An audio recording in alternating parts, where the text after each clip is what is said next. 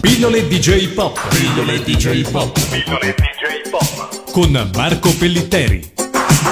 Ben ritornati su Radio Animati, di nuovo in compagnia di Marco Pellitteri e le sue pillole DJ Pop. Bentornato Marco. Grazie Matteo, bentornato anche a te, ciao a tutti. Oggi è un giorno particolare, direi di fare un almanacco del giorno. Allora, oggi è il 25 aprile, a meno che non stiate ascoltando una delle repliche di giovedì 28 o di domenica 1 maggio. È il 25 aprile e oggi sono successe tante cose. La festa della liberazione, il tuo onomastico, Oggi è Pasquetta e ieri era Pasqua, quindi auguri a tutti. A seconda delle priorità, io faccio gli auguri all'Italia, è anniversario della liberazione, e tutto il resto viene da sé. Ci ho detto, abbiamo cercato di fare un siparietto eh, allegro, ma in realtà la puntata di oggi, per dovere di cronaca, dobbiamo dedicarla a un evento purtroppo triste eh, cioè la scomparsa del grande regista Osamu Dezaki eh, che ci ha lasciati lo scorso 17 aprile. Esatto, io quindi ti chiederei di tracciarne un, un breve ritratto. Sì, ovviamente sono apparse e questo ci consola eh, varie agenzie nei giorni scorsi su alcuni giornali, sull'ADN Kronos, che hanno appunto eh, riportato la notizia della scomparsa di Dezaki che è morto per una complicazione del tumore ai polmoni che aveva. Anche il Corriere della Sera ha riportato nella sua homepage eh, la notizia. Sì, il Corriere della Sera, come nota diciamo così di colore, dobbiamo dire che ha copiato la prima parte dell'articolo da Wikipedia e la seconda parte da ADN Kronos. Però, sì, ma però le, ha citati fra le fonti. Però, esatto, però almeno, almeno, c'era questo articolo e questo ci fa, ci fa molto, molto piacere. Eh, Osamu Dezaki io lo definisco e non penso di dire niente di particolarmente originale, l'altro grande Osamu dell'animazione giapponese Inoltre, se Hayao Miyazaki è definito il dio dell'anime, eh, diciamo che Osamu Dezaki è almeno il re, o comunque sta sicuramente nell'Olimpo eh, dei grandi dell'animazione tout court e ovviamente dell'animazione giapponese. Dezaki è uno dei maggiori autori e artigiani artisti dell'animazione giapponese emersi dal secondo dopoguerra è stato diciamo nell'atelier di Tezuka, eh, ha lavorato molto con lui, ha diretto ai suoi esordi anche vari episodi di serie come Astro Boy e altre serie di Tezuka.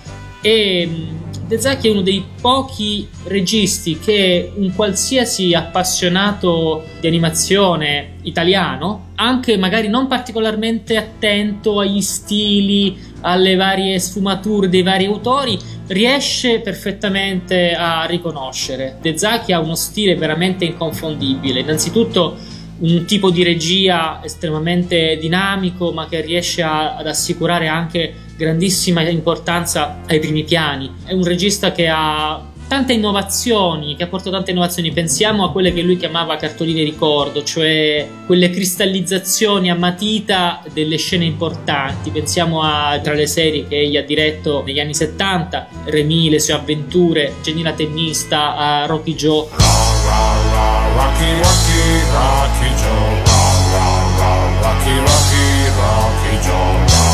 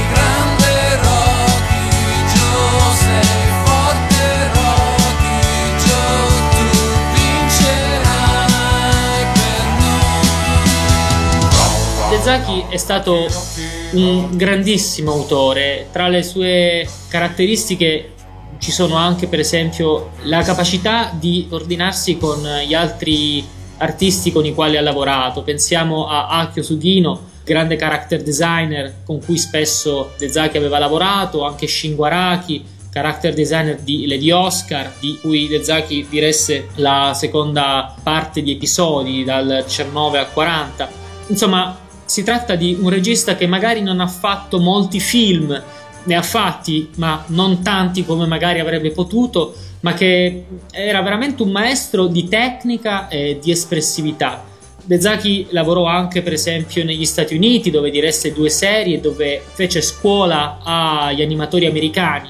Eh, questa è una cosa che non sempre gli americani amano, eh, almeno in passato amavano dichiarare, che un giapponese andasse a fare scuola proprio agli americani, però diciamo era talmente eh, rinomata la, la, la sua fama, la sua capacità di fare regia con un'animazione anche limitata perché sappiamo che l'animazione seriale televisiva giapponese è un'animazione cosiddetta limitata, ovvero con pochi disegni diversi eh, per ogni eh, secondo di ripresa e quindi poi di proiezione. Dezaki inoltre verrà ricordato nei secoli a venire perché è stato il regista degli OAV e dei film di Blackjack, eh, dei piccoli gioielli eh, che contengono anche un grande capolavoro che è La sindrome di Moira, il film su Blackjack. Capolavori dal punto di vista tecnico, stilistico, registico, espressivo, veramente per tutti gli ascoltatori più giovani scoprite Blackjack attraverso i film di Dezaki e non ve ne pentirete. Dezaki era anche maestro eh, nell'arte eh, dello split screen, ovvero la divisione dello schermo eh, in più settori, che non è una novità di Dezaki perché viene usata nel cinema anche prima di Dezaki, ma Dezaki la usa nell'anime eh, mimando in qualche modo alcuni eh, tratti eh, del, dello storytelling, del racconto grafico nel manga ovvero la possibilità di osservare cosa avviene da più punti di vista diversi in uno stesso istante. Pensiamo alle scene di gioco eh, in Jenny la tennista o ancora appunto alle scene di combattimento in Rocky Joe o agli split screen drammatici e molto, molto intensi in Lady Oscar.